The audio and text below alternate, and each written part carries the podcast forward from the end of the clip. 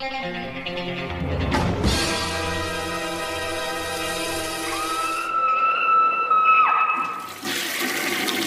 guys, what's up? It is week 273. And uh, you know, I just I wanted to get some things off my chest, just talk a little bit before we start the show. Remember, there's always timestamps, so if you want to jump to the reviews, please feel free to go ahead and do that. But you know, I was just sitting there and thinking I've been doing this a long time, you know, um, and you know, you never do it for like the views or the recognition 100%. You do it because you enjoy the movies, you enjoy things. And, and I, I, will admit, sometimes you, you truly do get burnout on doing it. You get burnout on doing a lot of stuff like this just consistently every week. But before that, you know, I've had probably a YouTube channel, I feel like 12 to 15 years doing this stuff. And like if you kind of start breaking it down, and, and I'm looking there, um, and start to break it down a little bit, you know, I, I'm barely I'm I get 9,000 subscribers. So it's like let's say 13, 14 years, that's less than a 1,000 subscribers a year. Like so when you whenever you do something, like you want to, you know, strive for growth. You, you want to, you know, do better and expand and stuff like that. But if you feel like you're kind of stuck in the same place all the time, like I definitely need to make some changes to it. And I've been thinking it's just like I, and I, I see so many people's growth it just blows up, right? And I'm wondering, you know, uh, is it the algorithm? Is it just I'm very not, not very good at this? You know, I'm not saying enough interesting things, or I'm just saying the same shit everybody else is saying, or is it just luck, or it's such a niche audience that it's just not really going going to go very far? Um, or do I need to kind of expand out? Like I, I noticed that a lot of people that use TikTok and stuff like that which I'm old, you know, I barely know how to use TikTok, if, if at all. They kind of just have short videos, and that leads them back to like YouTube. You know, I see like some of these people that do pranks and stuff, they blow up, but that's a, it's a bigger audience, right?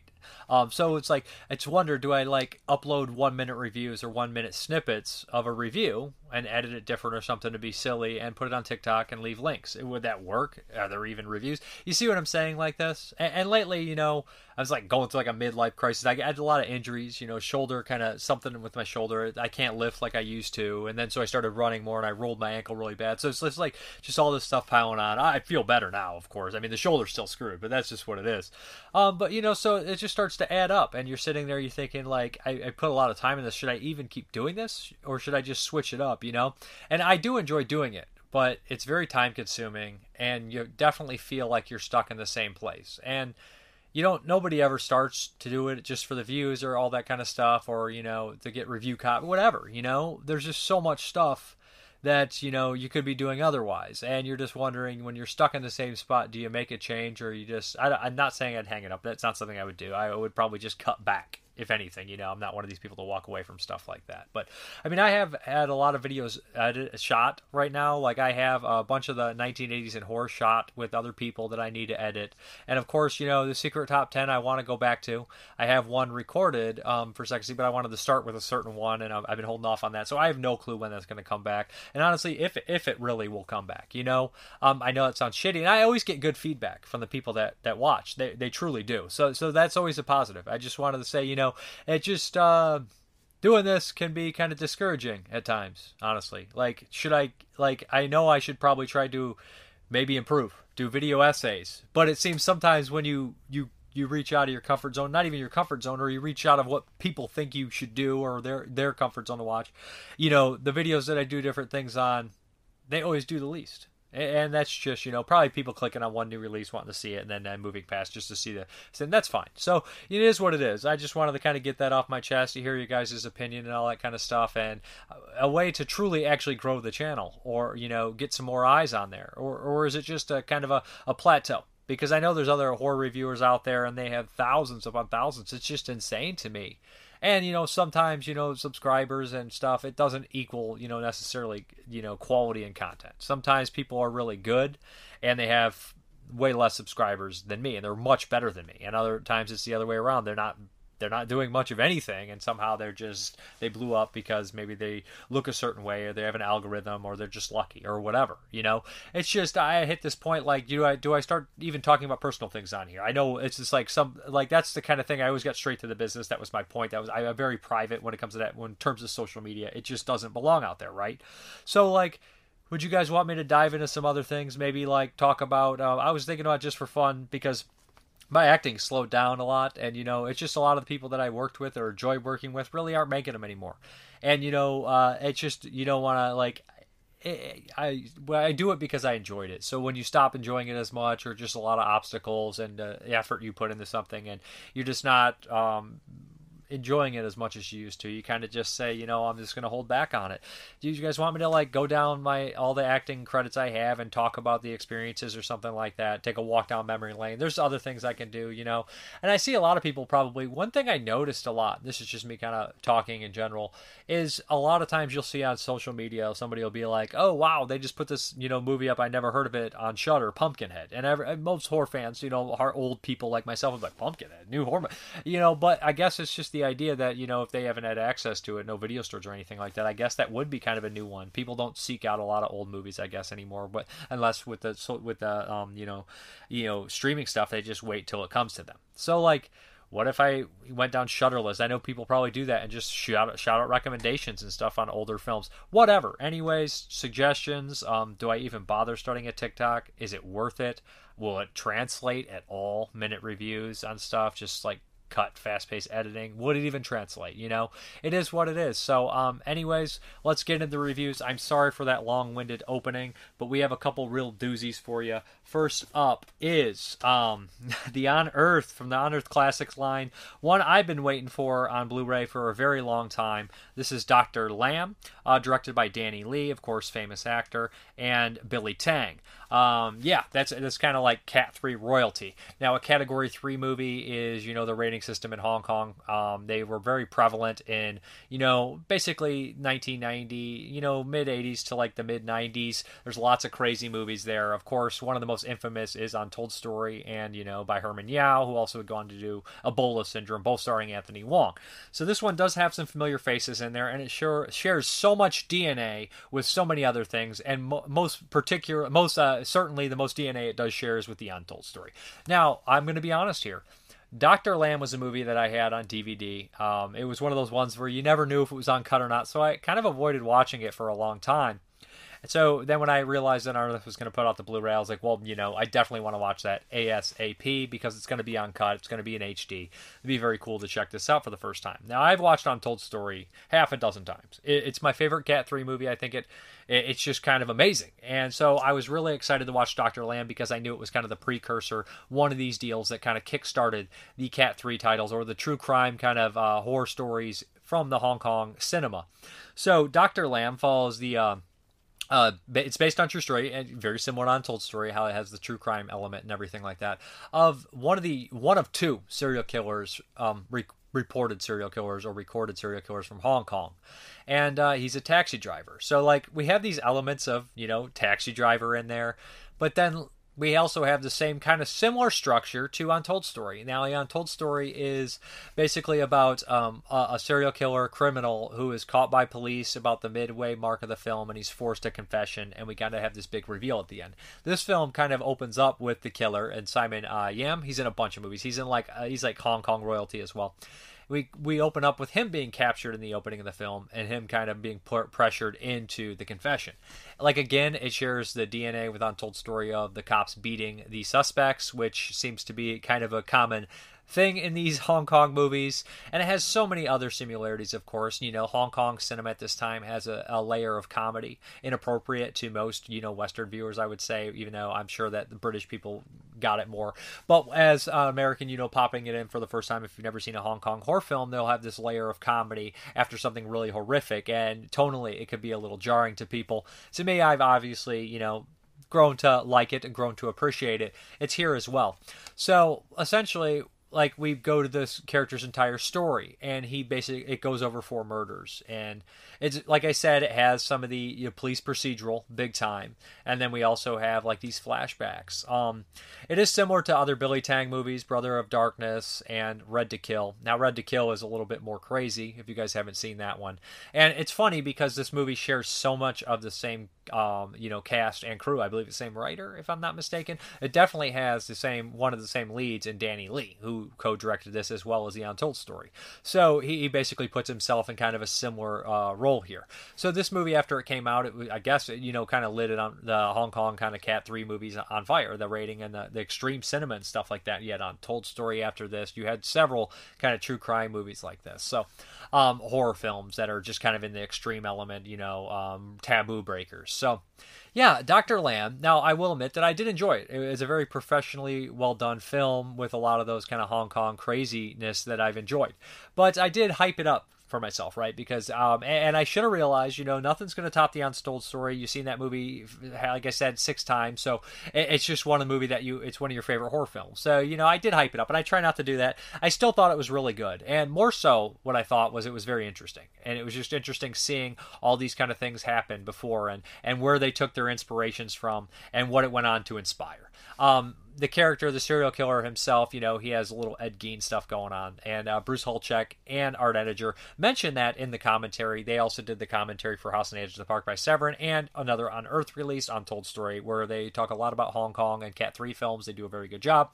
No different here. They talk a little bit about the real case. They talk about all the, the players in there, what they went on to do, how they relate to this movie, all sorts of things like that. They actually pointed out that Simon Yam um, played this character, this real life serial killer, in uh, kind of like a Hong Kong uh, television like program that were like these hour long specials, and and he played him uh, in 1991, which is crazy to me. So this case originally took place in what the early 80s, and he was apprehended in 83. Um, and it took years for them to make uh, uh, actual film of it. They made one in the 80s, I think they said Hong Kong Butcher, um, which I never had seen. I think I have a DVD somewhere around here. But then they made this one in 1992.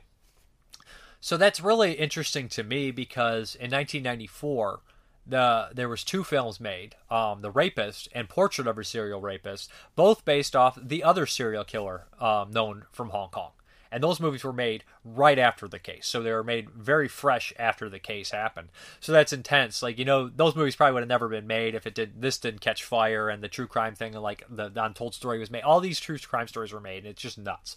So they always have kind of social messaging at times and they're like red to kill does. Um yeah the movie as far as like extreme gore is concerned like at, at the first like 30 minutes you really don't see that much extremity um, they, they kind of how they catch him and they start interrogating him until about the 40 minute mark, everything starts to break down and we see you know him, him kind of confess to the first murder and why it happened. It's very typical in serial killer fashion how he was triggered something upset him and he killed and then afterwards he just kind of took on this god complex where he's going to go around and clean the streets. Uh, a la travis from taxi driver but uh, that serial killer mentality that a lot of them seem to have.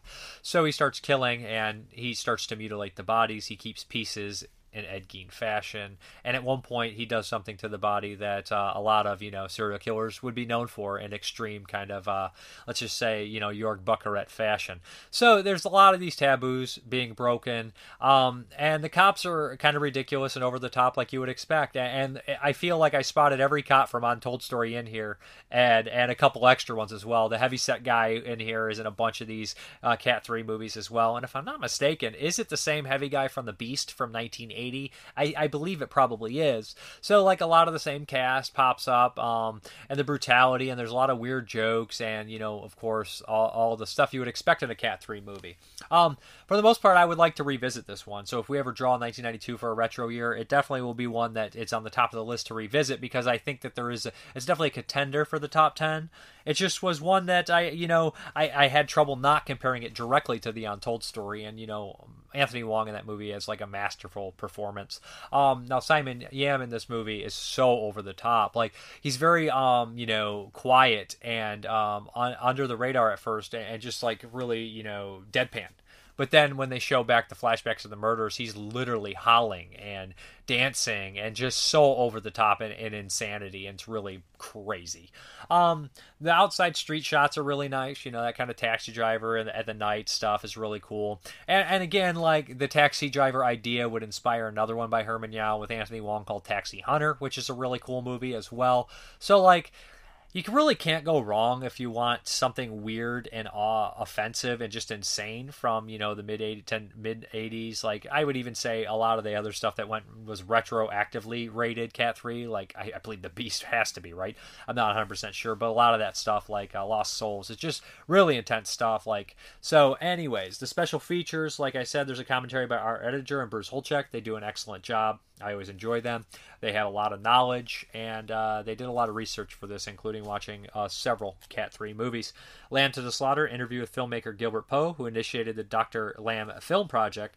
That was interesting, too, because he had worked in a lot of Hong Kong films, and he talks a little bit about how it came together and all this kind of stuff, and, and, and Danny Lee, and it's just really cool and about his movie Obsession. So that was nice to see. Um, and three times the fear, film critic James Mudge on the golden era of the category three. Also um, interesting as well. Anytime somebody's going to sit down and talk about a lot of the Cat three titles and you know how they were made and all this kind of stuff and comparing them to others, I love.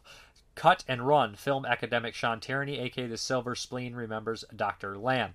Now, he didn't have that many nice things to say about the movie as a whole, but he said it's very entertaining, and the lead performance by the killer is kind of very bizarre and off putting, directly compared to the Anthony Wong. I honestly had the same feelings when I was watching it. I was just like, I mean, Anthony Wong is like a world beater when it comes to acting. So in comparison, there's not much for me um, in, in, terms of quality, but his performance is just out out to lunch. I would say, you know, um, and compare it to something like the uh, I can't think of the character's name from Red to Kill, another one that's out to lunch. These these crazy antagonists in these movies, just so intense.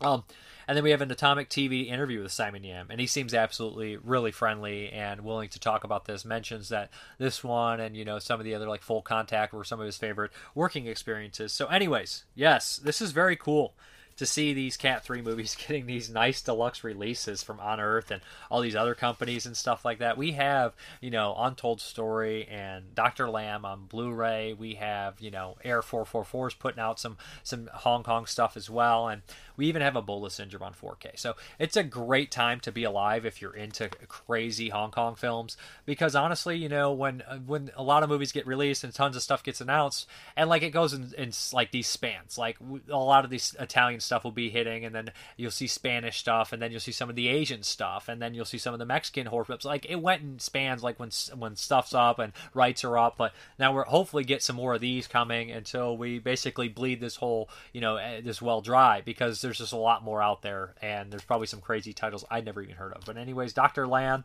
Um, one that I'm so glad I finally got to watch in a nice edition with special features because you know it's it's a big piece of that puzzle that I needed to fill for my horror knowledge. Dr. Lamb. Okay, the next one up is from 88 Films, and it is another pretty crazy movie, a pretty popular one. And this is another Shaw Brothers film, and this is Flying Guillotine, or Guillotine, I always say that wrong, Guillotine, Part 2.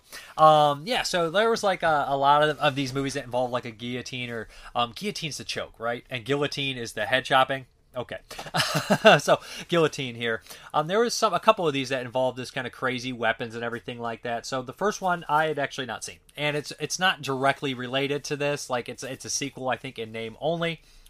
So, uh, oh boy, this one is a wild movie. So, um, it's kind of a typical kind of story, um, except it has so many wild, crazy moments that it, it, kind of unfolds in an untypical way. You know, it stands out from the pack of Shaw Brother martial arts films um, because you know there's always so many stories that are told in these. You know, you, this this martial arts club wants to fight our martial arts club, or you know, I'm a loner that comes into town and I'm going to make a name for myself. There's so many of these elements and everything like that. Or we need to learn this new martial arts to beat the baddie.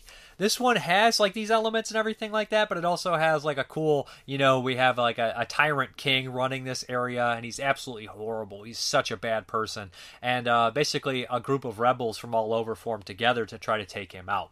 So like uh, it's him trying to find the rebels and people kind of yeah, kind of getting in on the best side of him and trying to you know get the best chance to assassinate him.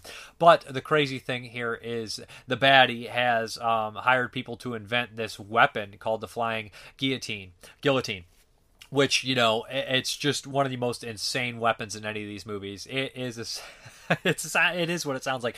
It's kind of like a um a flail, right? But it's longer, uh, like a, a, a, rope or a, a, whip, and you throw it, and it, it this device flies in the air. It lands on your head, and it, it goes down and it just essentially chops your head off and pulls your head off completely. So we see this happen numerous times to numerous different characters, to a lot of, you know, the characters that are trying to, like, that you learn to like and all this kind of stuff. So there's a lot of characters going on. Sometimes it can be a little confusing to try to keep track of who's who um, on the Rebel side because there's a lot of, you know, changing and stuff like that. Um, but I, I just was really impressed with the, you know, the, the amount of characters and the weapons and the fighting and the, you know, the gore Like they're not afraid to kill people. The bad guy was absolutely insane. Um, also has a couple badass female characters in there, which is really nice. There's this moment where they kind of infiltrate the area, and there's like a group of guards. Um, it's kind of like uh, what you really would kind of expect like this. There's a, there's also like a really badass guy that invents like a way to stop the to stop the weapon. And like so they like there's like people like weapon like kind of like expert weapon makers trying to make one like that stops his weapon. It, it just gets intense. Um and it ends on a crazy note. Like it's one of those ones that there's a couple that end like that where you're like, so oh shit, it's gonna end. Well, that's what we're doing. Um, so like I think one arm uh, was the one uh, Jimmy Wang, uh, the Chinese boxer, I think has that kind of note where it just ends like that, and you're like, oh shit. Um, this definitely has the same kind of feeling here. So um, like I said, the fights are really good, and they incorporate that crazy weapon. So that pretty much takes out everybody that dies on the hero side. Most likely gets killed by that. So um, as far as the special features are concerned, we have um, Um, okay, we have we have some books notes and everything. So I want to get to the commentary, of commentary with Asian cinema experts Mike Leeder and Arne Venema again. And we also have artwork from Kung Fu Bob O'Brien and a collector's booklet notes by Barry Forshaw. So this is obviously one that has a cult following. Um, people always list Quentin Tarantino, love this movie as well, and you could definitely tell here for sure. Um, and, and, for good reason. It, it's entertaining, it's gory, it's intense, it's just a lot of fun. It's the Flying Guillotine. So check this one out too. Flying Guillotine Part 2. Okay, the next one up is a doozy. This is from the MVD Rewind collection, and this is one that I had not heard much about. I, I had never seen it. It is Miami Blues, starring Jennifer Jason Lee, Alec Baldwin, and Fred Ward. I uh, love all three of those people. Um, you know, Alec Baldwin obviously has not had you know some some good. Um, you know, he's not having a good time right now, and everything has a bad you know his star meter is probably not the highest, and I don't want to get into all that that unfortunate accident, all this kind of stuff. Um, so yeah, Alec Baldwin, you know, um, this is the year after Beetlejuice, and that's probably the first time I ever registered Alec Baldwin. He'd obviously go on to become a huge star. And uh, yeah, Jennifer Jason Lee, she's always excellent, one of the best actresses ever, and she has a really kind of um, a role you would think she would play, but she does it really well. And Fred Ward, who is such a charming son of a bitch, I always love him ever since Tremors. And he actually he's like a cop in this one, an older cop, and he's really funny. This movie is just off the rails weird. Like now it's not like something crazy like I would mention like um, you know, Dr. Lamb or the Flying Guillotine, Guillotine 2. It's not something crazy like that. It's just the tone is bizarre. So I put this in I didn't know exactly what to expect.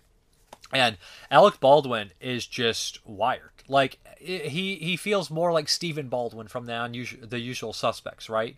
He just literally is just like hyper spastic. He's an ex-con that just got released from prison, and uh, right when he's he, within the first ten minutes, he's committed a, a murder against a Hare Krishna in a, like a weird comedic way.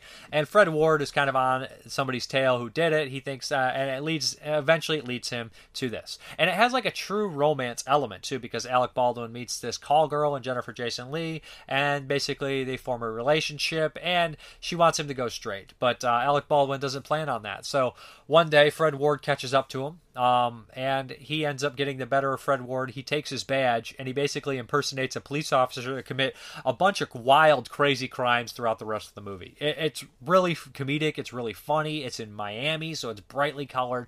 There's moments of these bizarre, weird characters popping out. Just lots of good laughs, um, and, and really kind of insane and dark, dark humor um, on, top of that. Um, I really enjoyed it. Like I said, Alec Baldwin is just unhinged, and it's a performance I've never thought I would see from Alec Baldwin. If that makes any sense, he's just really weird, really crazy. Um, as far as uh, Jennifer Jason Lee, um, you know, I feel like she's kind of played similar roles to this. That kind of like you know, somewhat you know, I don't want to say dullard, but she's sweet, she's good natured, but naive. That in that kind of sense, you know. Um, and, and like the, the dialogue is so weird. Like it can't help but laugh at it. Um, Fred Ward again. Um, also really well cast in here, kind of what you would expect. As far as the special features are concerned, there's not many, but there's one that is absolutely excellent, and I did not expect to see this. It is interviews with Alec Baldwin and Jennifer Jason Lee. It's 26 minutes. it appears to be made for this and they must really think something of the movie because usually you don't get big stars to sit down and talk about something on you know some movies that aren't like the big big kind of tentpole movies. And it was nice to see them talk about the film working with Jennifer Jason working with each other back and forth and they seem to have had a good time. And they have you can tell they have like a respect for the movie um and it was something earlier in their careers and they look back on it and they enjoy it and they have fondness for their their you know their co-stars. And that was nice to see um, and, and, Fred Ward just recently died, so R.I.P. Um, always a great actor, always tremendous. So yeah, check this one out. It looks good and sounds good. It does have um, the LPCM sound, and I noticed that a lot on a lot of the MVD rewinds. They all typically have you know the L uh, LPCM uh, sound mixes, no no surround sound or Dolby Digital, but it's a two channel system. So if, if you're a fan of this one, I would recommend checking it out. And if you never heard of it, you know give it a spin. It's a lot better and a lot more wild than you would expect. I really enjoyed it. It's pretty pretty rad. Uh, Miami Blues. Okay, so this next one, of course, is Jordan Peele's Nope. Um, now I'll try to be relatively uh, brief with this. I guess um, there's going to be a first part with no spoilers, then the second part will have some spoilers. I'll be kind of quick. So Jordan Peele, obviously, this is his third directorial uh, film. He um, his third horror film in a row, which is nice to see because you really don't expect you know Jordan Peele. I didn't know if he was going to stay in the horror genre. Obviously, comes from a comedy background originally. So after Get Out and Us, he does Nope. Um, so so Nope has a two hour and ten minute runtime. I'm just saying this just for everybody's notice. Um, we get there to the theaters and there's 27 minutes of trailer trailers. They really ought to stop putting so many trailers in there, or at least give us a little, uh, you know, middle break and everything like that. So the movie starts, and uh, I noticed the cast. I, am pretty happy with it. We have, uh, you know, some uh, the the main guy from Get Out. I'm like, okay, cool. We also have some classic kind of veteran actors in Keith David, one of my absolute favorites, and Michael Wincott, who is known for his voice uh, and his, his weird kind of performances. Good actor, of course. So it starts off, and um, I noticed kind of a western feel, which I which I dig. I'm like, oh yeah, it, it's brought a lot of bright lights and stuff. It's just like it's filmed in this like southwestern area on a ranch, and it has these characters that you know run this kind of uh you know horse kind of uh you know stunt place, and they have like a nice little story behind everything like that. And something tragic happens right in the very beginning. Um, and like without spoiling it, this kind of leads one of the characters to go down this rabbit hole. They start to do some research. They start to notice that something's just not right around their ranch. Um, and, and that's kind of what happens. And, and, they start to dig deeper. They have some help from some other people, and yeah, what this movie does is, you know, it has a lot of these like really suspenseful moments, um, really intense moments, and then in the second half of the movie, there there's this like there's themes that do pop up themes about you know um, kind of like have downplaying your trauma or kind of like embracing your trauma to make a dollar. And there's also like an animal training motif kind of thing going out throughout the entire film. Um, there was one point in the movie i will say that it did seem like it was a little long in the tooth where I was like, okay, we need and then right after I was started thinking that we get this this kind of crazy payoff of intensity and I was like, oh wow, that is crazy. So the one thing I really do I like about the movie, there's nothing I really dislike about the film at all. I think it's really good. I think it's solid. Um, it's not perfect for me, but what is? Um, the thing I do like about Jordan Peele is that it really you can tell he has a lot of love for horror films. You can see little remnants of other horror films in there as well. So I would really give Nope a chance. This is a spoiler free review, so I won't go into that many details about it. I liked all the characters. I didn't have much preference over one or the other on the first view. Um, the sister and brother character, of course, that's nice to have them, and they definitely play on each other's personalities, one being more outgoing, one being more, you know, introverted and quiet, and, and that works well um, and, and, that kind of deal. So, like the ranch is also very beautiful, um, and um, there is an animal attack scene in here which is horrific. Definitely the scariest part for me um, because the animal in question is one that absolutely terrifies me, and you always hear horror stories about that animal when it comes to that. So, let's get into the spoiler part. All right, um, the spoilers here. If I had to explain this movie quick as possible, I would say, you know, it's air tremors it's essentially air tremors. We have, you know, a group of people that are trying to survive in this kind of western styled, you know, cowboy, you know, southwestern town that's isolated. And there's a creature. It's not underground this time. It's coming from the sky. It's coming out of the clouds. It's a very unique way that they did it because at first they play it as a UFO film, but then it becomes kind of a creature feature, which I thought was really awesome. Um, there is an amazing payoff here with Steven Yeun's character, uh, where we actually see how the creature feeds. That part was very intense. Um, this is the only movie that I can think of. Maybe off the top of my head, there was a couple Evil Dead remake that does rain blood, but this time it rains blood all over an entire fucking house, and they have a legitimate reason for it happening. So like, there's these moments in here that you can tell that somebody just wanted to do it. So I was like, let's have it rain blood on a house. We got to get that in there somehow. Let's have um, somebody sing "Purple People uh, Eater" or however the song goes. But hey, hey, hey, I got to bet with you that no matter what Michael Wincott sa- Michael Wincott says, it'll be effective because this guy's got the voice of a god. So essentially, we're going to incorporate Michael Wincott singing uh, the Purple People Eater, one-eyed Purple People Eater or whatever, and it's it's it, it works you know, because it's Michael Wincott and the way it's set up. So that's very funny. So there's those aspects to it. Um, like there's these little moments. Um, of course, he tries to recreate that scene in, uh, you know, the remix on Us of, you know, I got what what is it, the, the rap song? I can't think of it. Uh, I got something. I fuck. I'm I'm dumb. I'm old forgive me. But this song that he tries to do the remake, I'm a little bit more familiar with. Corey Hart, I wear my sunglasses at night, and that's also very effective. It also shows you just how different things can be, right? It, never would anyone think um, I wear my sunglasses at night is going to be scary, but in this context, it can be and that's just a cool thing of taking something very normal, very typical, and making it scary. Uh, Stephen King would do that kind of stuff, right? He would take a car or um, a, a, a thimble, one of the monkeys with the symbols in one of the stories and make it scary. You know, it's just taking the ordinary or something like that and putting it in a different situation can make it terrifying. Um, yeah. anyways, I did enjoy Michael Wincott's kind of deal as well because he's you know this this this director, and they so, show him watching like animals attacking other animals, and it's like he's just like this kind of guy that wants to get the ultimate shot shot no one else kind of got. The ultimate filmmaker, right? The the one to do it all. So it, I really liked it. I enjoyed it quite a bit. Like I said, there is a small little five to ten minute segment where I was like, we can move this along a little quicker. But hey, there's a there's right after I said that, it came on, and you know somebody in the editing room or, or Jordan Peele was like, you know, let's speed this up a little bit, and boom, we get we get some really good uh, moments there.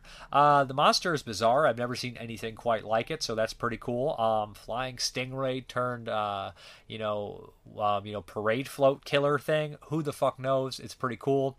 Um, and to be honest, it plays on that UFO kind of abduction kind of storyline, right? Where you think it's going to be that. And I know this is, might be a hot take or anything like that, but I don't think there's ever been a truly great UFO abduction movie. Fire in the Sky has an amazing scene, and it's a it's a fine movie. Communion has its moments, but there's not one that stands out where like that's an that's the best movie ever. They're not really. They're not. They're not. You know, there's never been one on that level of like an Exorcist or, or Shining or something like that, right? Or Night of Living Dead. There's just never been the ultimate alien abduction movie that I can think of. Now, there's been aliens invading Earth, Invasion of Body Snatchers that are absolutely excellent, but abduction movie. Has there been an ultimate abduction movie? I don't know. Anyways, Jordan Peele's Nope. Um, this one's not an abduction movie either, but it's it's pretty cool stuff, and it has a lot of similarities to that, and they play off that for a long time. Good stuff, good performances, all around a good film. Um, rated R, but not uh, overly grotesque to the point where it might scare your kids or something. But I think that you know kids could probably see this and not be too messed up from it. Okay, the next one up is the Patreon pick, and of course, this is Arthur Penn, this is the Chris Rivers pick, and this is Bonnie and Clyde from 1967. And this was the probably the number one movie that I was ashamed of that I had never seen because this one is tailor made for me. Um, I mean, it's probably made for a lot of people, but I'm always interested in true crime. I'm interested in Bonnie and Clyde, and uh, you know, the director did The Chase from 1966, excellent movie, which I think Chris Rivers also picked for me to watch. Um, it's got a great cast: Warren Beatty, Faye Dunaway, Gene Hackman, Michael J. Pollard. So just a lot of people in here. Everybody does an excellent job. Um, you know, I love the movie Dillinger from 1973, also based on you know a real life criminal around this time, and Dillinger, Bonnie and Clyde, kind of you know very much in the same kind of story, but d- different outcomes and different you know like whatever. You know, Dillinger is probably more high profile in terms of successful criminal, if that makes any sense. But the movie Dillinger by John Milius is very comparable to Bonnie and Clyde by Arthur Penn. So a lot of this right here, um, Bonnie and Clyde always got called kind of that movie that was one of those first steps towards that that violent nihilism, you know, that would go into the Wild Bunch or Night of Living Dead and all that kind of stuff like that until we last house Texas Chainsaw. It was always kind of used as as uh, you know one of those movies that was like a stepping stone to that or, or a tentpole movie in that aspect. So um, yeah, the acting is really great. What what can you say? I mean, it's Warren Beatty who you know um, and, and uh, Faye Dunaway. They're really good, and I'm, I'm not as familiar with these actors and actresses as I should be. Although I've seen them pop up in a few things. It's funny because you know Warren Beatty would make Dick Tracy, and he actually uses a couple of the actors in this in Dick Tracy, which obviously probably friends and everything like that. So um, I always had the idea that Gene Hackman was going to be the cop, um, Frank Hammer or whatever, that was chasing uh, Bonnie and Clyde, but that's not true. He's actually plays Buck. He plays his brother, which I loved because we get to see you know Gene Hackman and Warren Beatty interacting with each other and bullshitting as brothers. Um, like I said, they kind of condense characters from the real life story, which I can understand why. Michael J. Pollard is phenomenal in it. Um, he plays kind of the the guy that nobody remembers his name. Um, and Dub Taylor's also in here, another great character actor from a bunch of Peck and Peckinpah movies and a slew of other kind of movies. Anybody might recognize him if they've seen any of these movies. But you know, it's one thing you know the end of Bonnie and Clyde. You know what happens to him. But uh, so so you're kind of waiting that. But there's a lot of intense action moments when they're robbing banks and all this kind of stuff. Um, and you like them and it, was a super interesting time in history that like these criminals be kind of came it was like a, a, continuation of the wild west um, and i know last podcast on the left covered you know bonnie and clyde the story and stuff like that and they had they were like uh, they were celebrities right? Um, and, and, somewhat you know serial killers have become somewhat celebrities as well but i feel like more the common man could relate to bonnie and clyde and they're definitely painting this whole you know um, uh, dust farm kind of area where these people are been uh, they lost their lives to the bank so there's an out way to get revenge on the bank. So anybody that robs a bank you know they're like well fuck the bank. No one really gives a shit about the bank because the bank did all these farmers dirty. So it's just kind of like in a way um, uh, a kind of anti you know establishment movie in some aspects and all this kind of thing too you know. It's it, it's it's a really kind of cool movie, and they definitely put that in there as well. But they also show you know the dark side to them, and uh, there's the, the element with Warren Beatty, who's impotent. Originally was supposed to be homosexual because I always believe that was a rumor, you know, from Clyde being in a lot of the prisons, whatever, whatever it was. I'm not 100 percent sure on the accuracy of that or what, but uh, yeah. Anyways, it's really great. I mean, newsflash: Bonnie and Clyde is an excellent movie. I mean, what is there to say? You know, it's obvious, but I'm finally glad I got to watch it. There is some special features on here. Um, new 40th anniversary uh, commemorative documentary, Revolution: The Making of Bonnie and Clyde, and they go into casting it and stuff, and they get a lot of the people in here to do interviews, a lot of the big actors and everything, including Gene Hackman and Warren Beatty, and and I believe even Faye Dunaway. So, um, and also one of the funniest characters in the movie is is Estelle Parsons. She's fucking hilarious, and I think she was nominated for an Oscar. I think she might have won. A bunch of these people were nominated. She's she's the wife of Gene Hackman, and she's constantly panicking and everything like that. But Gene Hackman also great, right? I mean, is one of the greatest actors of all time. I would say one of the greatest living actors. I mean, he's still alive. And then we have a History Channel profile, Love and Death, the story of Bonnie and Clyde, Warren Beatty wardrobe test, additional scenes, theatrical trailer. Yeah, I mean, anybody that's not seen this should definitely see it. Um, I'm a big fan of you know couples on on the run, including Badlands, True Romance, Natural Born Killers, and, and you know uh, I, I, like pretty much all those movies. Um, and this is one of the ones that was you know the big one, one of the the tent poles of that genre. And uh, yeah, I think everybody should see it, of course. And I finally got to watch it, you know, and it's a, it's a, it's a big blind spot for me. Kind of shameful, definitely shameful, not kind of, majorly shameful. All right, guys, let's hop into those 1980 movies. They did this to you. They're trying to turn us against each other!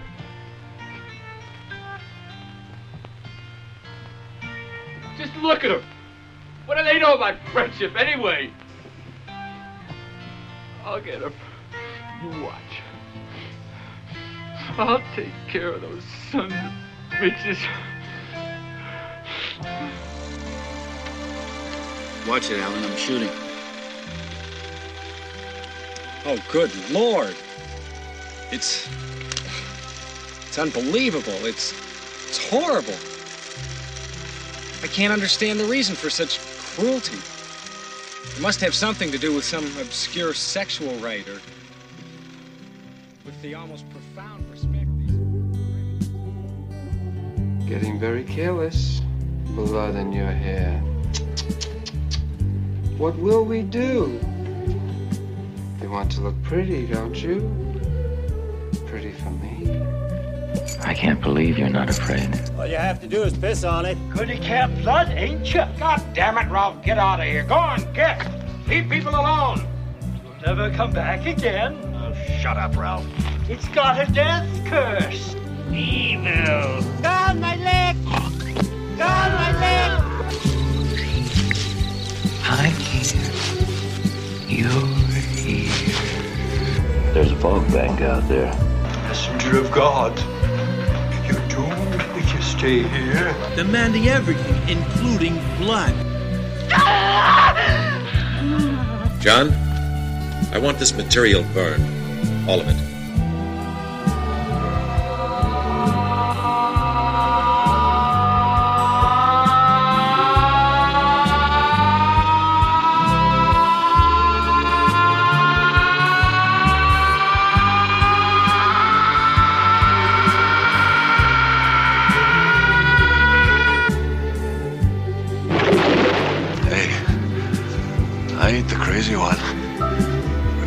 The lake, the, the one who attacked me, the one who pulled me underneath the water. Then he's still there. Used servitude. I think you will all meet again.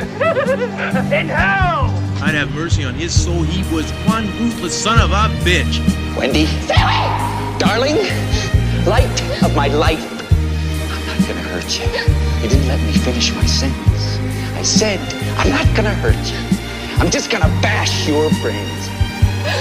I'm gonna bash them right the fuck in. Well, Dad, are you proud of me now? Do I measure up? Huh? My son, my son was a son of a bitch, and he was no good. That's it. My son is dead. I don't want to talk about him no more. Oh, Cindy, you're gonna die.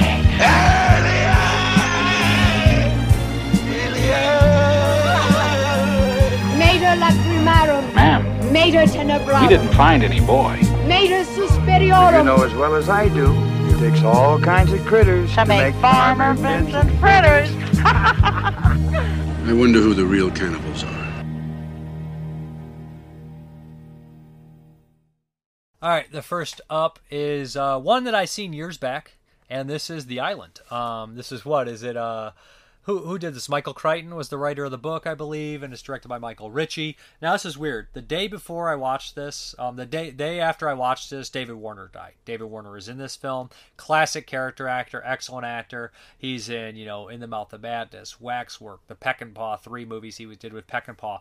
He's just uh, Time Bandits, time after time. He's just one of the best character actors. I've always been a big fan of him. One of my friends' actually favorite actor is David Warner. So uh, yeah. Anyways, The Island. Uh, like I said, it had been a while. Michael Caine's in this along with David Warner. And uh, yeah, so anyways, Michael Caine is a journalist, and he realizes that a bunch of people are going missing, you know, in I believe like the Florida coast and whatnot. I believe that's where it's at.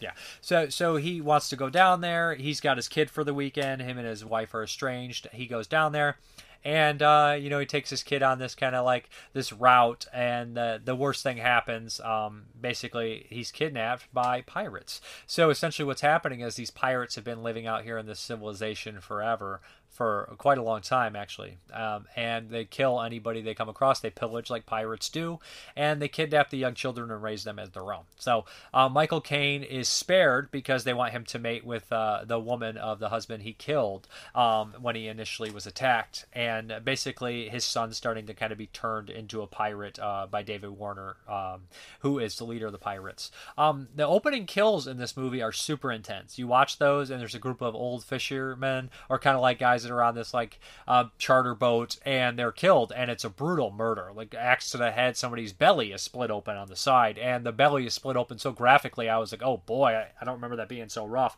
It's really rough stuff. The ending is also super memorable because you know it's the navy versus pirates and there's a high kill count involving you know a gun uh, that uh, a similar gun that would be used as something like the wild bunch. That's just a slight spoiler there probably major spoiler but anyways a lot of people die by that gun. It's pretty intense stuff. Uh, michael caine is always good. Um, david warner is always good. Some of the side baddies are memorable and creepy and weird and entertaining. Um, yeah but uh, you know it does slow down a bit in parts. It's a little long Um, it's like an almost two hours. I think it kind of wears out its welcome just slightly, but it's in a beautiful location. It's got a cool concept, and those two, the opening and the ending, are, are really top notch. So I, overall, I really like the movie. I think it's pretty good.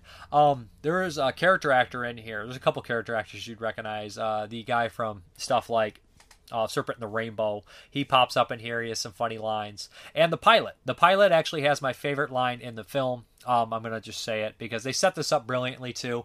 So essentially, he's flying this small little plane. It's illegal um, for him to be doing this. He's helping, you know, uh, Michael Caine out probably getting paid a decent amount. So basically, he said there's a pig on the the plane, and he says, "Don't worry about it. I'm gonna I'm gonna I'll put her under. Um, you never you don't want the the pig freaks out in the air. You don't want a, a 500 pound boar losing their shit, going ape shit when you're 500 feet in the air. Whatever he says, but uh, basically he says to the kid, he's like, "Here, put this hat on. It's uh it's illegal for me to drive with one pilot." He says. One time I tried to put it on the pig bitch bit me. It was absolutely. It, it's just the way his delivery is, the way it's it's set up is absolutely one of the funniest lines of 1980. But uh, yeah, as as far as the special features are concerned, there's absolutely none. You get the DVD, you get the Blu-ray. I don't know why no one wanted to talk about this one. It's got kind of a middling reputation. Some people kind of like it, some people hate it. I think it's pretty solid, um, and, and it's much better than I remembered. Um, yeah, so I, I would check this one out. Uh, yeah, it's good stuff. Okay, the next one up is Island Claws, and is a rewatch with this one as well. It had been a long time. This is a Code Red Blu-ray, and uh, the actor in here that I re- most recognize is Robert Lansing. Robert Lansing was a television actor and a lot of stuff, but he turned in a tremendous performance in the film Scalpel. If nobody's ever seen Scalpel, Arrow Films put that out. He's great in it. He's really solid in this one as well.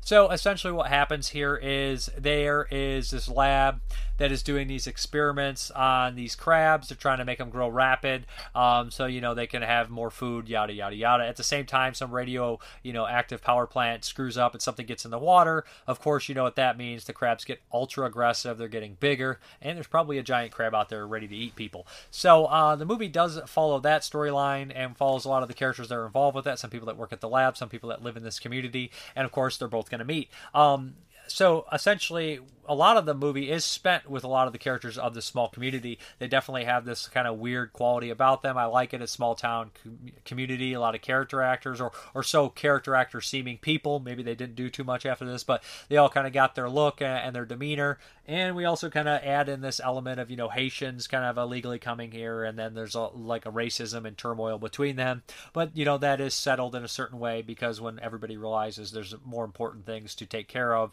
um, and stop blaming um, you know the Haitians for this stuff. It's a fucking giant crab. Then you know it surprisingly comes together better than a lot of the other movies would. A lot of times you know these people in movies just go nuts and they refuse to work together. That happens in so many movies. So uh, yeah. Any, anyways, uh, Island Crabs. Um, it's pretty solid. I mean, animal attacks movies. I don't know what you expect from a movie about giant crabs. There's only one giant giant crab, but I enjoy seeing him. He doesn't move that well like I said, Robert Lansing steals the show. There's a lot of like drama and backstory between them, and the movie probably is very guilty of just people stopping and talking forever and giving this backstory instead of a lot of crab action. Um, you know, the crabs don't kill people as violently as one would expect or as gory, but uh, I like the location, I like the setting, I like the small town feel. The setup is very typical, and it, it feels a lot like you know a '70s animal attacks movie, even though it is 1980. And the movie itself, I enjoy it, I do. And this is a rewatch. I enjoyed it more this time around around.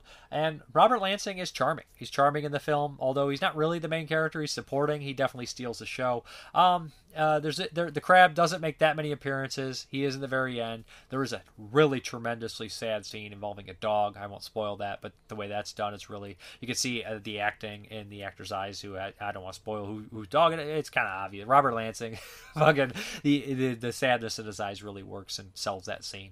So yeah, I enjoyed it. Good stuff time to end the kind of crazy beach, uh, you know, water theme here from 1980, and we're going to talk about Blood Beach. Uh, this is a DVD import. The thing's never got a Blu-ray, or it's never properly had a Blu-ray release, or even a stateside release. Um, I have a VHS, and I have this this import from Germany from Jam Pictures. Uh, yeah, you can also find it online, and it's kind of uncut, like put together extended version. It stars uh, David Huffman, who I'm not familiar with, but we got John Saxon, who I absolutely love. This is the third horror film uh, that he's in for 1980, along with Beyond Evil, and of course Cannibal Apocalypse. We got Burt Young, who is an excellent actor. Everybody knows Burt Young from you know the Rocky films. And we got Marianna Hill, who's in this year's Schizoid, um, and also one of my favorites, Messiah of Evil, where she plays kind of someone who's unhinged, um, unreliable narrator type, and she's excellent at that. So yeah, um, I've covered this one before on the VHS Voyage, and I was never uh, too happy with the movie to be honest. But rewatching it this time, maybe I came around. Maybe it's just it, it's just I knew what to expect. So what we have here is people are getting sucked under the sand. A great premise, right? A terrifying premise because everyone's wondered, you know, uh, when they're running on the beach or something under the sand is just grabbing them. Um, it's also got a great tagline: "Just when you thought it was safe to get in the water, you can't get there." And John Saxon definitely says that. So uh, basically follows. I think he's like a uh, some sort of marine police officer and a, a woman he knows, his uh, almost uh, you know stepmom or no, his almost in-law mom. He was about to marry her daughter years ago. That whole story unfolds. Disappears on the beach. We know she was eaten by this creature. And so, you know, Marianna Hill shows up, that's the daughter, and they start kind of like rekindling their relationship. At the same time, there's cops trying to find find out whatever, you know, what's going on here. And John Saxon's the captain. He has a couple really good speeches, interactions with people. And Burt Young is a cop from Chicago that constantly will nonstop talk about Chicago. He's like, in Chicago, we don't do this. You know, that guy from a different place that always says how much better his place is or how. So he's entertaining. He's very funny in it. Um, and he probably is one of the highlights along with John Saxon. So essentially, they just try to figure out what's this thing in the beach uh, eating people. It does happen a few times where it attacks. Um, none of the deaths are overly well done, but it is scary just to see somebody get sucked under the sand. I mean, they're well done, but they're not gratuitous, if that makes any sense. Except one, which is where a would-be rapist attempts to attack this girl under the boardwalk, and he loses his, you know, his weapon. Um, that's a great scene. It's very hilarious. It's very exploitation-like, and you just kind of get just desserts right there. Um, yeah. So so anyways, it's fine. Um, Um, the ending is a little kind of a letdown because you, you kind of get a glimpse of the monster and then they le- they definitely leave it open for a sequel. Why didn't we get Blood Beaches? Um, it, it would have been quite good. Uh, I don't know, but a- anyways, it's an okay movie with a great premise. Um, great premise, great concept. You know, okay execution. A little dull, a lot, a little too much talking, a little too much procedural stuff. And again, the lead actor, not bad, not horrible. He's the least interesting part of the movie. Um, so so that tends to happen in a lot of these movies. So Blood Beach from 1980, not going to make my top 25, but well worth a watch if you're into these kind of B movies and the idea is cool. So check it out. You know, when I started in 1980, the last person I expected to see a movie from was fucking John Huston, you know, director of Treasure of Sierra Madre, Maltese Falcon. You know, one of the greatest directors of all time. He also pops up in Chinatown as an actor, very memorable voice. So this one is called Phobia. This is a Blu-ray from Kino Lorber, and yeah, as Michael uh, Paul Michael Glaser, who I believe was from Dukes of Hazzard, If I'm not, if I might be incorrect there. Um, you know, it's been a long Starsky and Hutch. Jeez, Dukes of Hazzard. I'm a dum dum. Sorry, I mixed up Starsky and Hutch and Dukes of Hazzard. I used to see Dukes of Hazzards here and there on television. Never watched Starsky and Hutch growing up. Just never really played, or I, I avoided it. So uh, yeah, this is a bizarre one. It opens up in a bizarre fashion as well. We have this new doctor, this doctor with this new treatment, and he's like trying to, he's like having all these people face their phobias head on, and you just kind of get into their heads, and they're all kind of eccentric criminals, or they have a criminal, you know, element, and that's why they're at this hospital, taken out of the prison for this experimental stuff. And there's just lots of crazy, weird stuff going on here in general. Uh, you know, we have somebody afraid of heights, somebody afraid of snakes, somebody afraid of, you know, crowds, all this kind of stuff. And uh, fairly quickly, one of the patients, while they're out trying to overcome their fears, is killed in a bombing attack that the police believe is meant uh, originally for you know the doctor. Um, so, so, that's basically what happens here. The cop that comes in i think his actor's name is john uh, Colicos, and he's also in another 1980 movie in the changeling where he plays i think another cop and he's pretty crazy in that. So uh, basically cops get involved with this and they start to try to figure out who is the suspects and all this kind of stuff while more of these patients start to get killed and by their phobias. Um, it's okay. Um, it's a nice little thriller um, some, some cool deaths and the reveal is pretty wacky, some psychological stuff going on. I mean, a lot of people people probably hated on it because it was made by such a great director. They expected a lot more from it, but what you get is okay. I enjoyed it myself. It looks really good. It sounds really good on Blu-ray. Um, there's an audio commentary by Carl Coop um, of Exploitation and film historian Jason uh, Pinowski. Uh, interview with lead actress Susan Hogan. Interview with actress Lisa Langlois. And I think she's the one who mentions, you know, a lot of people hated on this movie, but let's see you being a John Huston movie. Uh, yeah, and, and, like the movie's not bad. Like it, it, gets a lot of low, low ratings, and it's just not as bad. You know, it probably attracted an audience that weren't used to watching horror movies from 1980. And I know you expect a little bit more from John Huston, but this would make a good double feature or a similar double feature with Schizoid from this year. It has the doctor, the patient, you know, mystery kind of element. Very similar to Schizoid, actually. Phobia and Schizoid, they kind of go hand in hand. Okay, now I'm going to be a little bit more brief with these Hammer House of Horrors than I should be, but uh, the first one up is going to be Guardian of the Abyss. So, Guardian of the Abyss, um, I forgot to write who directed these because usually all these ones, they usually have like um, one of the directors is usually somebody that um, was was kind of a Don Sharp who directed a bunch of Hammer movies, um, a couple of the Draculas and whatnot. Did he do Kiss Kiss of the Vampire? Yeah, so he did that. So Guardian of the Abyss was a pretty wild one. Uh, basically, what we have here is a cult one. We have a cult uh, Hammer House of Horrors. So this uh, this woman is basically, I think she bought an estate or something like that, and there's this weird mirror there, and uh, this guy that she knows tries to buy it over from her for a pretty decent price. I'll give you a fiver for it. Then he's like, you know what? I'll give you a fifty for it. She calls over a friend who's like an antique dealer, and he says, you know, I'm gonna go get this appraised, yada yada yada. So after a while, you know, eh, this mirror is kind of a main focus, and we have this woman who enters the picture, and she's like apparently escaping from this cult and all this kind of stuff here. So yeah, that's that's basically what happens. Um, and so there's a lot of twists and turns here. We have like the two people kind of like looking into the mirror, and, and like this guy trying to figure out everything until there's like a big reveal. That's actually really kind of a nice curveball here.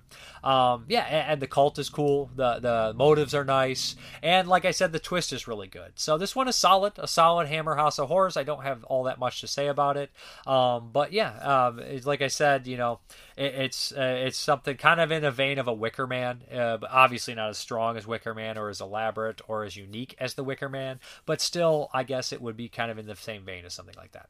Okay, next up we have The Two Faces of Evil, directed by Alan Gibson. Now, did Gibson, did he do Crescendo or did Don, somebody did Crescendo, was that Peter Sasdy? I get mixed up. Um, that's another Hammer movie, but uh, The Two Faces of Evil. Now, this one I dug quite a bit.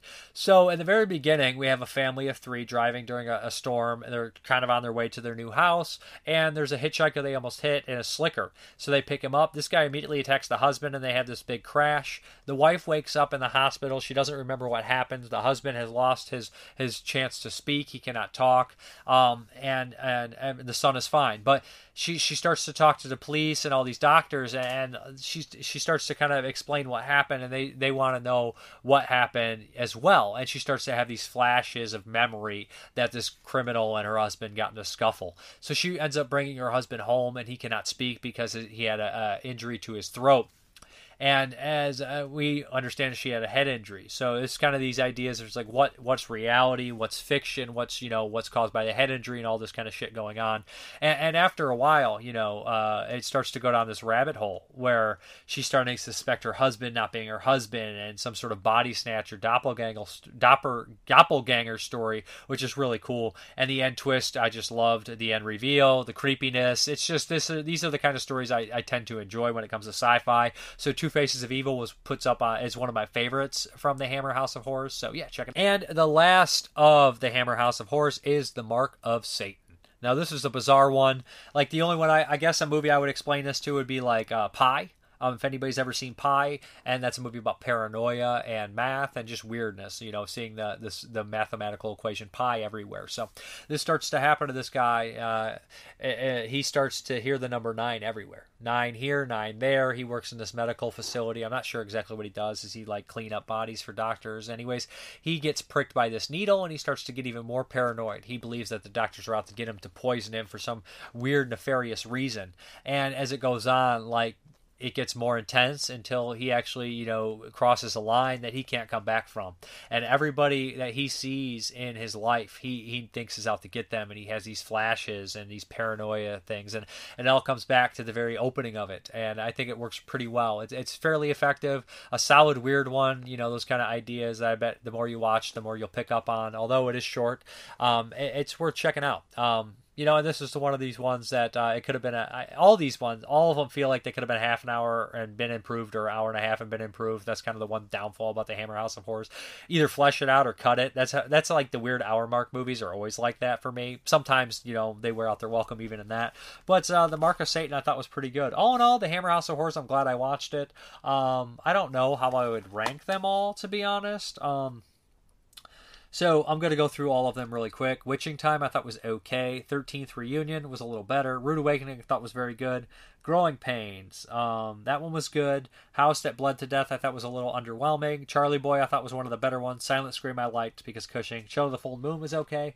Carpathian Eagle was pretty solid. Guardian of the Abyss I thought was pretty solid. Visitor from the Grave I did not care for. Two Faces of Evil is one of my favorites. Mark of Satan was also pretty good. So yeah, there we go. Uh, just kind of a rundown on all of them. So yeah, I don't know. I rank them. They're all from they're all from two and a half to three and a half stars for me. Not out of five. Nothing really breaks that that three and a half. So Hammer House of Horrors, cool stuff. Yeah, and a bunch of you know veteran Hammer directors, including Peter Sasdy, Don Sharp, Alan Gibson. Okay, it came to my attention. I absolutely forgot to talk about one of the movies I watched. So this was one from 1980, and it's going to be very brief because the movie was so bonkers and weird, and I just don't know all that much about it. it is the uh, Horrible Honeymoon Tour? Now, I actually what I did here was it was only available in a VCD rip, and I couldn't really find anything about it, so I had to pull the files. Um, when you pull when a, there's a VCD rip has two audio streams, and when you convert it to an MP4, it plays both at the same time. So basically, I had to pull that file, put it in Adobe, put fill left speaker with left or whatever to get the English one, and it, it was a very poorly over the top, ridiculously dubbed English track. So essentially, what happens is these couple are getting married. I believe it is the the the woman's father is a scientist. He is murdered, and uh, basically they're going on their honeymoon. And what's happening is they're attacked by this hand. This hand, just a severed hand, is kind of going around the area and attacking everyone. There's a couple people that start to like sneak uh, snoop around the area to look for something, and it turns out the hand attacks them. What we come to find out, it was all a crazy medical experiment gone wrong and there's like an exposition dump. It's really weird. The hand is like partially like shadowed in the effects and everything. It's just kind of bonkers to think that there was a, a Taiwanese, it's technically a Taiwanese film, that um, was about a severed hand crawling around and killing people. Now, I can't tell you all that much about it because it did have some really dry spots in there, but, um, you know, it's a killer hand movie from Taiwan from 1980. Super rare, super weird. Uh, if anybody really wants to check it out, uh, reach out to me. It's not the best quality one, of course, and there's some audio issues, as you could tell. But, uh, yeah, um, just a weird one, and one I'm glad I got to watch. You know, I try to watch a little bit of something from every country, and, um, yeah, every kind of type of movie. And I didn't know it was going to be a killer hand movie, so when it actually did pop up, because there's not much on the movie. Um, but yeah, it, anyways, I laughed out loud when like because the father dies in the beginning, but they're like reading a note and it's like overdubbed, and he's like, "I, I, I am your." It's so bad, it's so over the top. But um, yeah, I, it is not exactly an easy watch without context and without you know some stuff behind it. So it was okay. Um, I don't know. I've seen worse, objectively worse movies from this year, but um, this is you know towards the bottom, unfortunately unfortunately. Maybe with you know a remastered edition, some context, you know, a better dub or some just a subtitled version. Um, Horrible Honeymoon Tour could be a little bit better, but uh, it, it's still a little interesting, and I'm glad I watched it. Hey guys, what's up? We're here for You Ain't Seen. I picked this one for you. It is the 1986 John Carpenter classic, Big Trouble in Little China yeah, this movie is wild. It, it's really kind of there's not very many movies like it. Um, it's John Carpenter's kind of take on the weird mysticism, kind of karate action, mm-hmm. horror, romance stories, movies that they had in like China and maybe Hong Kong at a certain point. But it's just a wild movie. It stars uh, Kurt Russell, of course, Kim Cattrall, and a whole lot of uh, Chinese people, including Victor Wong um, and James Hong. Victor Wong's in a slew of movies. He's in one other John Carpenter movie in Prince of Darkness, Mhm. where he plays a great role. He's also in Tremors, Fatal Vacation, um, just kind of a staple in genre films. James Hong is in probably over 200 movies. Um, he's in stuff like The Vineyard. Um, he's in everything. Uh, very memorable character actor as well. Yeah, um, it also has the Joey. Uh, I can't remember his name from Prince of Darkness as well, and it has a bunch of other people that pop up in martial arts films, and they play some crazy characters in this one. Boy, oh boy, this is a weird freaking movie. Um, it felt like Carpenter to you, but not like Carpenter at the same time, right? I don't know if it necessarily felt like Carpenter. The score was very The, sc- the score was very It's Carpenter-ish. Um, y- you know, I haven't seen that many Carpenter movies, so I don't really. I mean, you've seen Prince of Darkness, Halloween. You've seen The Thing. You've seen In the Mouth of Madness. Uh, you've seen. Par- you, I don't know if you've seen Escape from New York. You've seen all those. They're all of them are so different, though. I, I Uh, don't know. There's a tone. There's there's something in there that you can see in Carpenter. I think. I Mhm. think this one is just more lighthearted than a lot of his other stuff, and it was really nice to see him do that. Um, so the plot is as follows: Kurt Russell is uh, a, goof, a goofy truck driver who is just rambling. He's basically if John Wayne was a moron, is how he plays it. And it- he's really fun. John Wayne in all his movies just played a doofus. It kind of is like a slapsticky John Wayne type character. It, it gave me like like when we were watching it. Um, you were embarrassed for him. I wasn't embarrassed for him. I, I wasn't a big fan of his character. It was just a little bit obnoxious. but like, if it was like a remake, I I, I felt like oh, it'd be like Chris Pratt vibes. I really wanted to see Chris Farley play the role though, because I think that he probably would have um, meshed with it be- better. But it's about ten years too early for. I feel like Chris Farley to be. Uh, he was dead by '96, I think. Who, Chris Farley? He died in '98 or something. Wait, when did this movie come out? Not '86. Yeah, I think I it was, mean, it was five years, or like eight years, eh, seven years. Chris Farley didn't have a long shelf life. He didn't have a big no, career. no, but I, I, th- Yeah. I feel like like for whatever played it. reason, Chris the- Pratt's dead on. If they remade it, it, it would be Chris Pratt. Oh, it would be Chris Kurt Pratt. Russell even played Chris Pratt's dad Exactly. in fucking Guardians 2. So let's get to the plot. Um, boy, this is weird. So Kurt Russell one day he uh, is playing a gambling, uh, and his friend owes him some money, so he drives him over to pick it up. He ends up getting in between a gang war between two f- groups, and in the middle of it comes out this uh, this um, necromancer, not a necromancer, or I'd say more like a lich. a lich uh, in James Hong, and he sees all this magical stuff. He ends up getting tied up into all this, and uh, he wants to help his friend get his girlfriend back because she's kidnapped at the airport. So Right. that's why they initially get entangled in the gang war. They chase after the guys who kidnapped um, his buddy's girlfriend. Um, Kim Cattrall also gets kidnapped, and we realize that James Hong has this big ceremony that at a certain time he has to marry a green-eyed woman and sacrifice her to the gods so he can be, get a human body again. He has three goons in thunder, rain, and lightning. Um, they all have pretty. Um, one of them has a big, extensive career, but they've all been in movies. A couple. Uh, one of them was in a couple Shaw Brothers movies.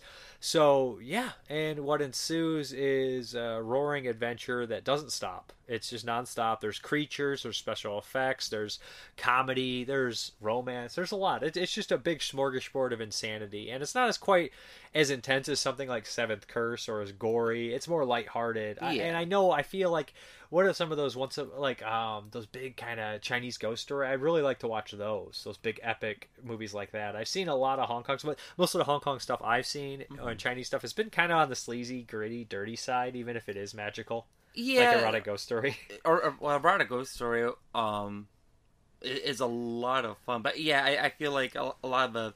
But is that one a Hong Kong one? Is that one a Yeah. cat one? Yeah, it's and and I wonder if it's just because you know we were looking at like the ca- the cat titles. If if we fell into like the, you know, the more sleazy side of of what these are. Is, that- is that yeah? That's one we watched. Yeah, this is Um, great. Uh, no, yeah, it's it's very adventure. Like like it, it almost kind of gave me Goonies vibes.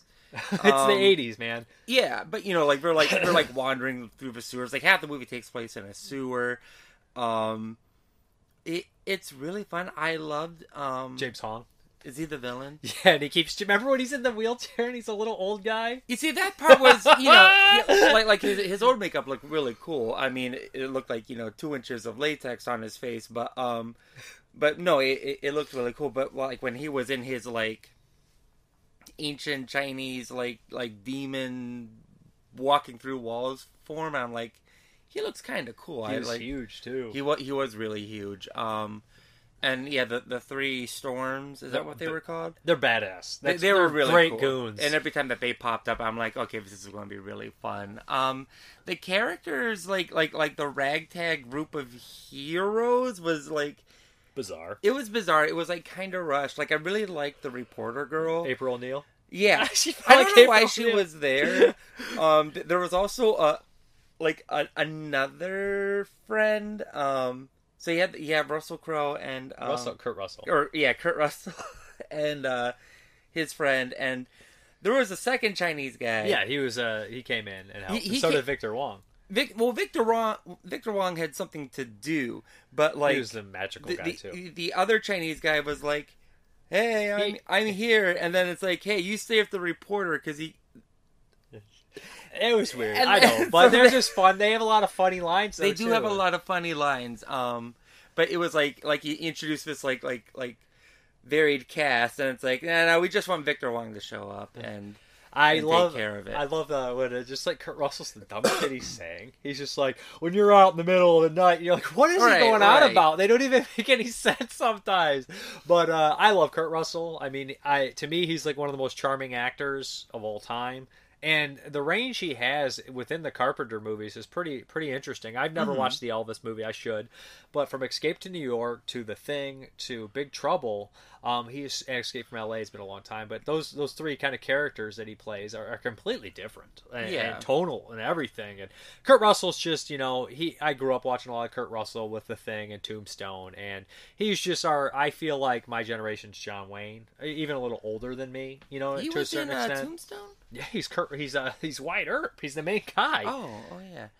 You, you know, I don't know who Kurt Russell is. You don't. You're a sick person. I'm not a sick person. You're I'm very perfectly sick. healthy. Uh, so, like I said, the, the special effects are fun. I should Yeah. mention Al Leone's in here. Um, stuntman, actor. He gets killed by every single action star of the '80s. Um, but yeah, it just I don't know what much more to say about it. It has wild special effects. It's over the top and Mhm. like tonally, like the special effects. You know, I would compare them to something like maybe like the weirdness that you would see in Ghostbusters or like House. You know, like where the creatures are really over the top and weird, like and they're kind are of goofy in a lot of ways. Like the the floating eyeball thing. Um, he looked awesome. He looked awesome, but it, it gave me. I was like, like, is this Dune? Like, am I It- watching Dune? Am I watching Ninja Turtles? Right. Like, like, it's so funny the movies that have, like aren't Ninja Turtles or better Ninja Turtle scenes Yes. in them than Ninja Turtles.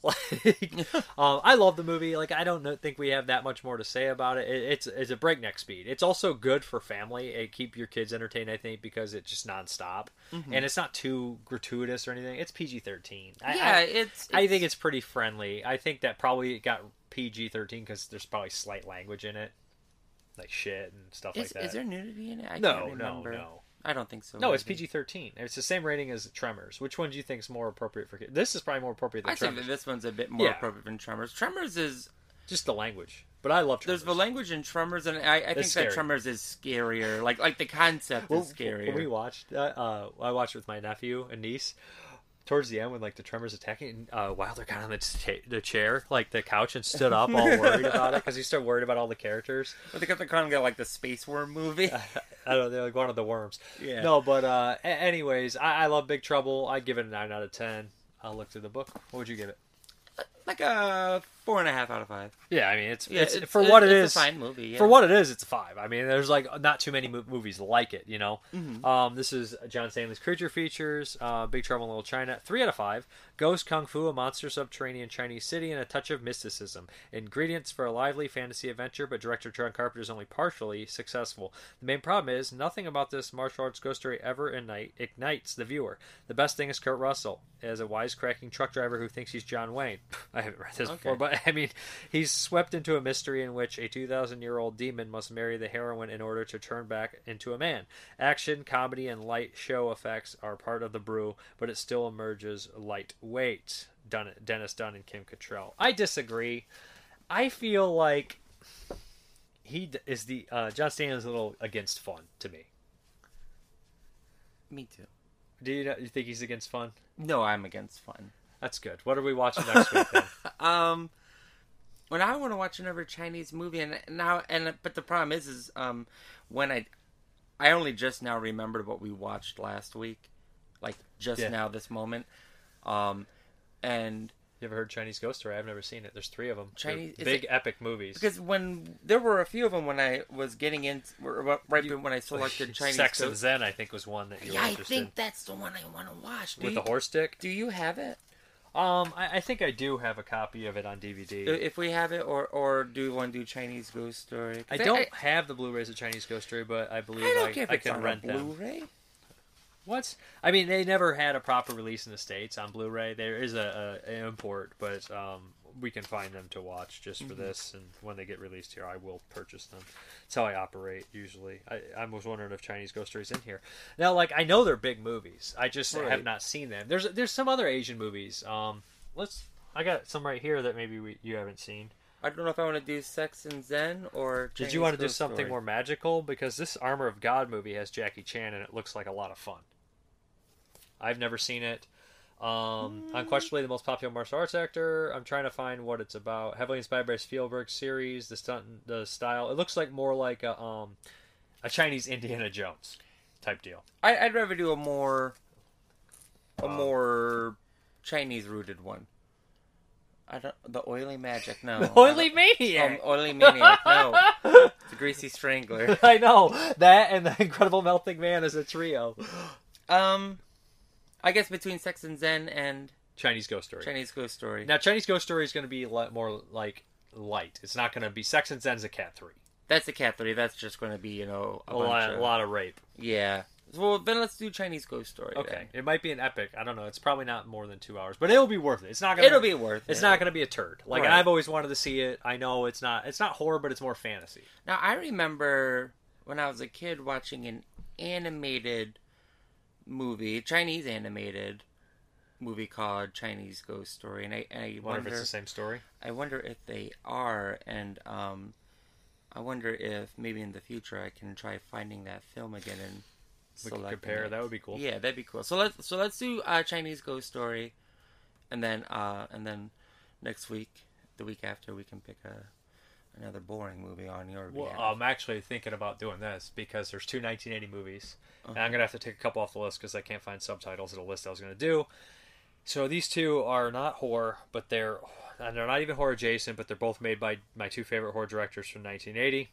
You weren't even alive in 1980, let alone directing movies, and you wouldn't be my favorite director. Whatever you What do you mean directed, I wouldn't be your whatever you directed, I wouldn't care. for. so, um, Knightriders by George Romero. Oh, I do want to see that. And Contraband by Lucio Fulci, the only um, Euro crime movie he did, and one of the last Euro crime movies, and super gory. I remember. Knightriders is really good. I've I've heard about Knightriders, but I never. They're watched both It. they're both really good and really different, and both 1980, and they both are definitely interested to someone who likes horror movies. You'd want to watch them, Yeah. because who directed them.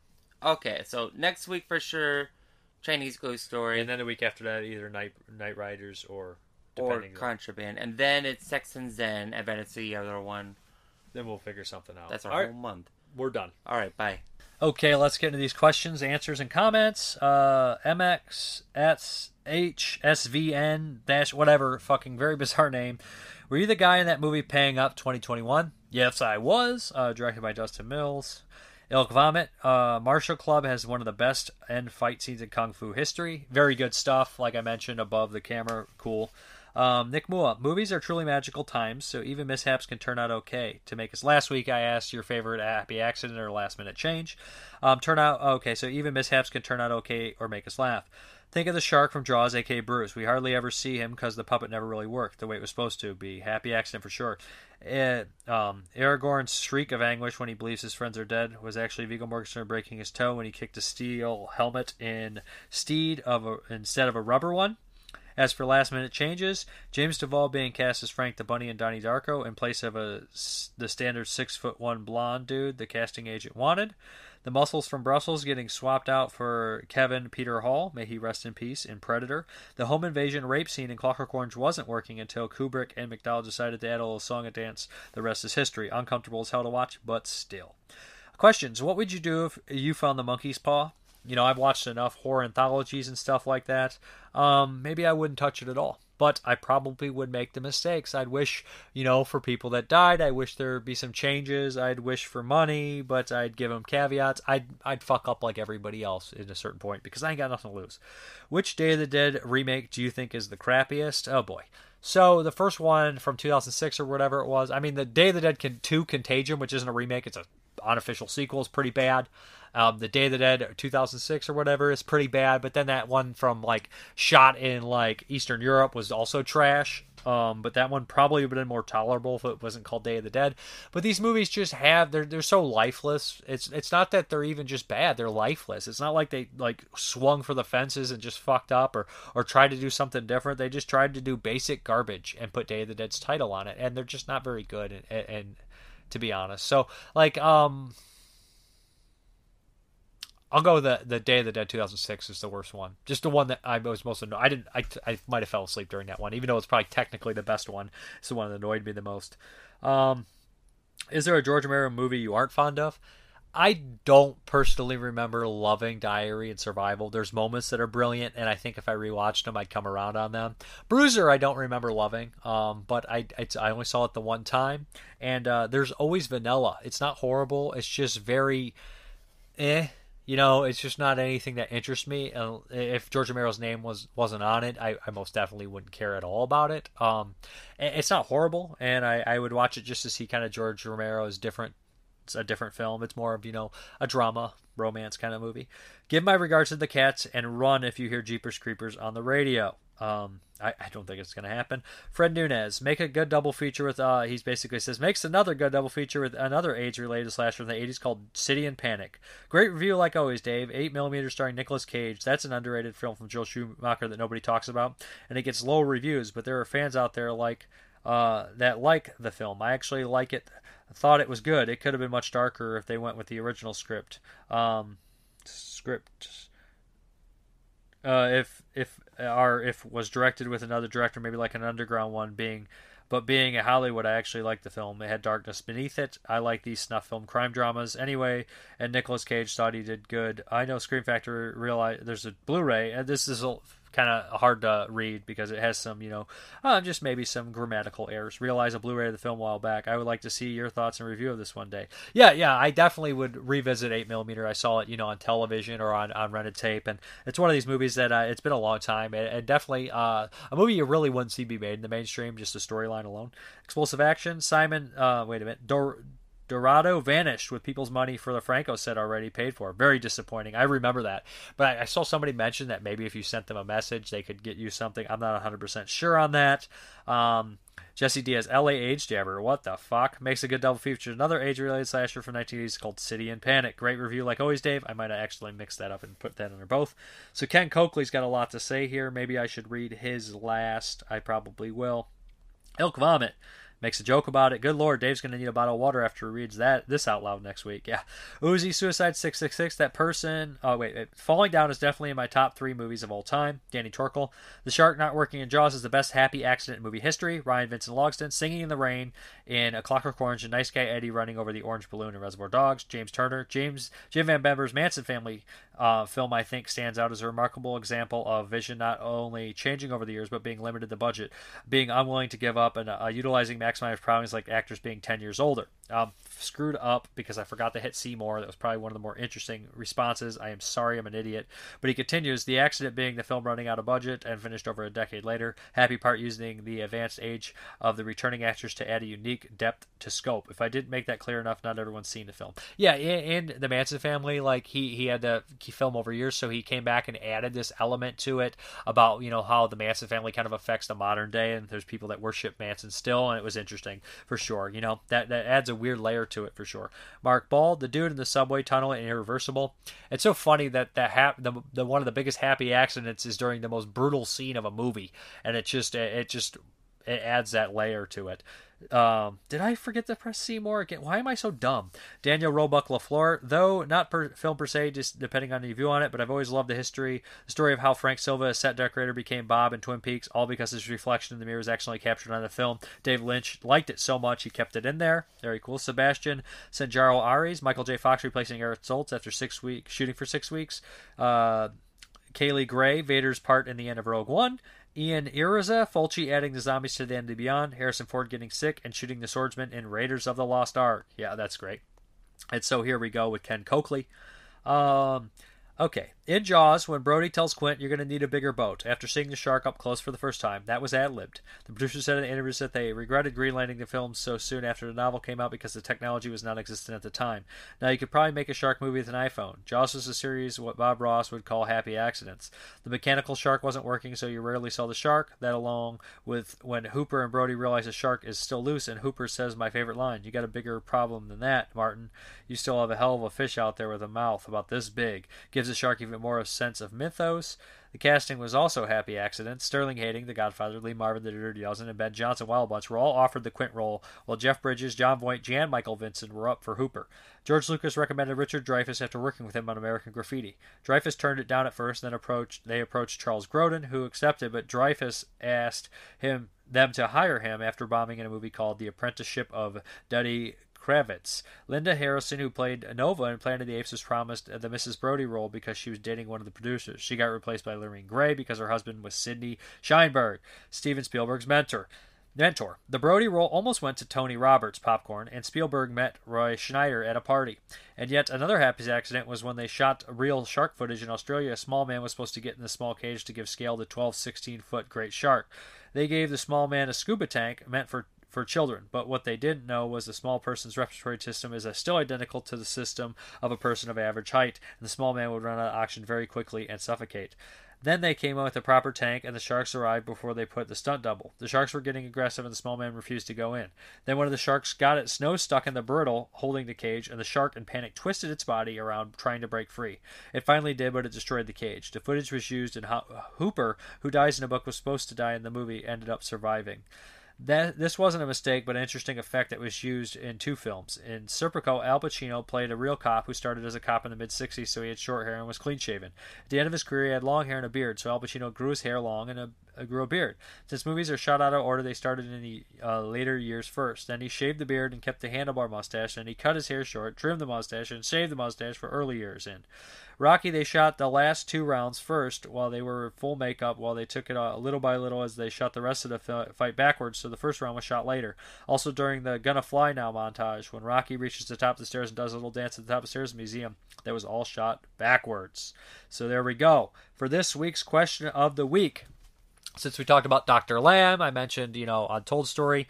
What is your favorite movie based on a true crime? I might have asked that already, but uh, let's do the entire thing. So I know I probably repeat my questions. It's it's not. You can always answer and talk about in depth as much as you want, and I'll read it on the show. But I might stop with the questions. I mean, I'm getting on questions, and you know, a lot of people don't answer, and you know, it is what it is. So, um, anyways, let's hop into this update. Okay, first up, we have uh, World going to the World's Fair. I heard mixed things, but mostly positive, and the movie just sounded so different and uh, unique that I, I kind of wanted to check it out, to be honest. So, yeah, there we go. Um, which company released this? Utopia. Which, you know, I've not bought as many Utopia titles as I probably should have, to be honest. Sorry, I'm going to move some light over here, get a little bit brighter. Um, so yeah, I, I think I bought a couple, maybe maybe none. You know, they released some more contemporary titles, but this one sounded more up my alley. Okay. Next up, we have from Altered Innocence, Jack Be Nimble, which I actually had a, a, New Zealand import of this on DVD, and I never did watch it. So, yeah, this is one that uh, I, I'm interested in checking out for sure. Very cool.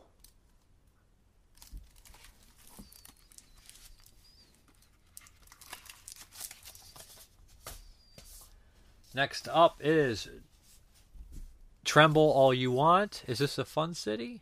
Uh, Now, let me see what this one is. See, I'm buying so much stuff, I'm getting lost in what everything is. Oh, Connie. This is like the Asian one. I, I tend to collect these ones because I'm I'm into the strange Asian films for sure. So, yeah.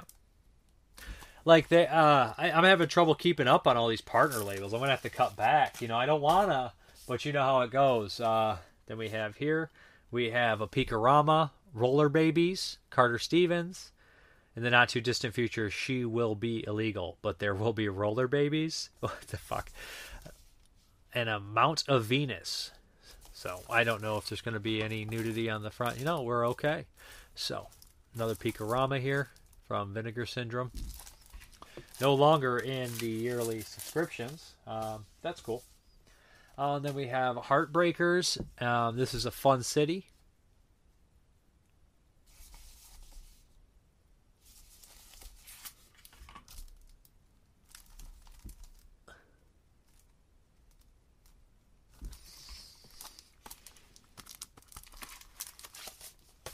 Sorry, I'm just a little gap in between here. Raw Nerve from Culture Shock. This is a 1991 flick, if I'm not mistaken. 91, that's right. This looks super bizarre.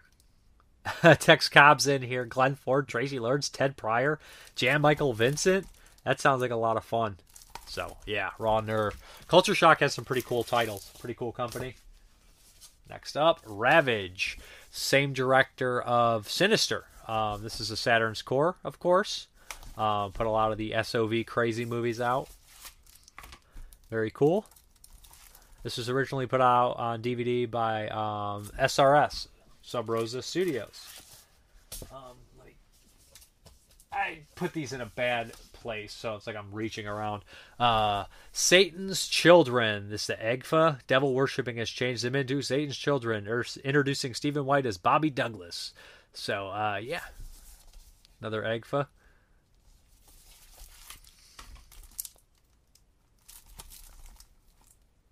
Cool stuff. Number 42 on the spine there. They're getting up there, man. I think I'm missing only a few of them. But, ugh.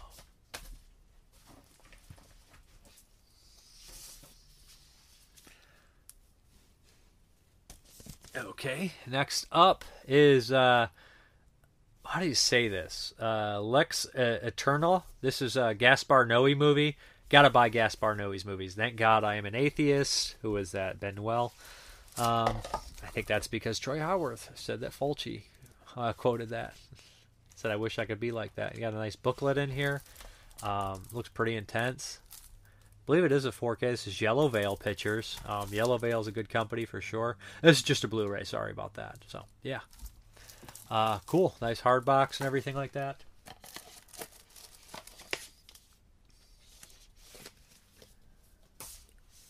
Next up, we have Kiss Me Monster and two Undercover Angels. Uh, Jess Franco double feature. Franco's been getting a lot of love on disc lately. Very cool though. Franco's directed a hundred freaking movies. A hundred. You do that as an exaggeration, you realize you're like 400 short. Franco's the only director you could exaggerate his numbers and still be wrong and still be short. Uh, next up is uh, Vinegar Syndrome Archive, Cyber Vengeance, um, number 25 on the releases. So.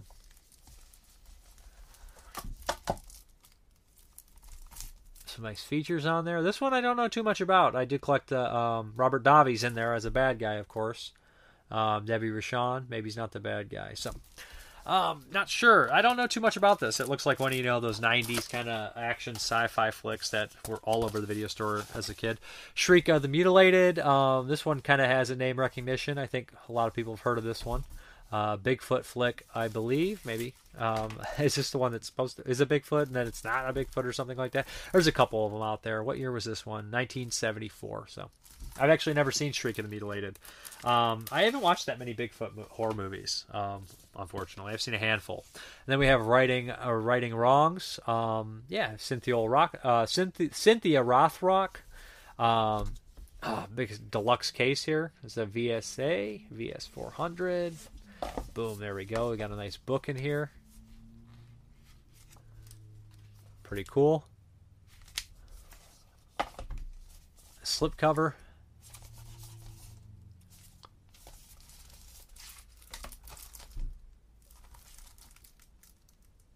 There we go. That's the end of the update. I don't know if I'll have too much more coming in uh, as of late. You know, I got to save up for Cinema Wasteland and everything like that. And, you know, it's just, you got to save money sometimes, you know. Life is short. Can't afford to buy everything. Anyways, we're going to hop back to the video. Okay, guys, thank you very much for watching. And as always, have a good one. Me.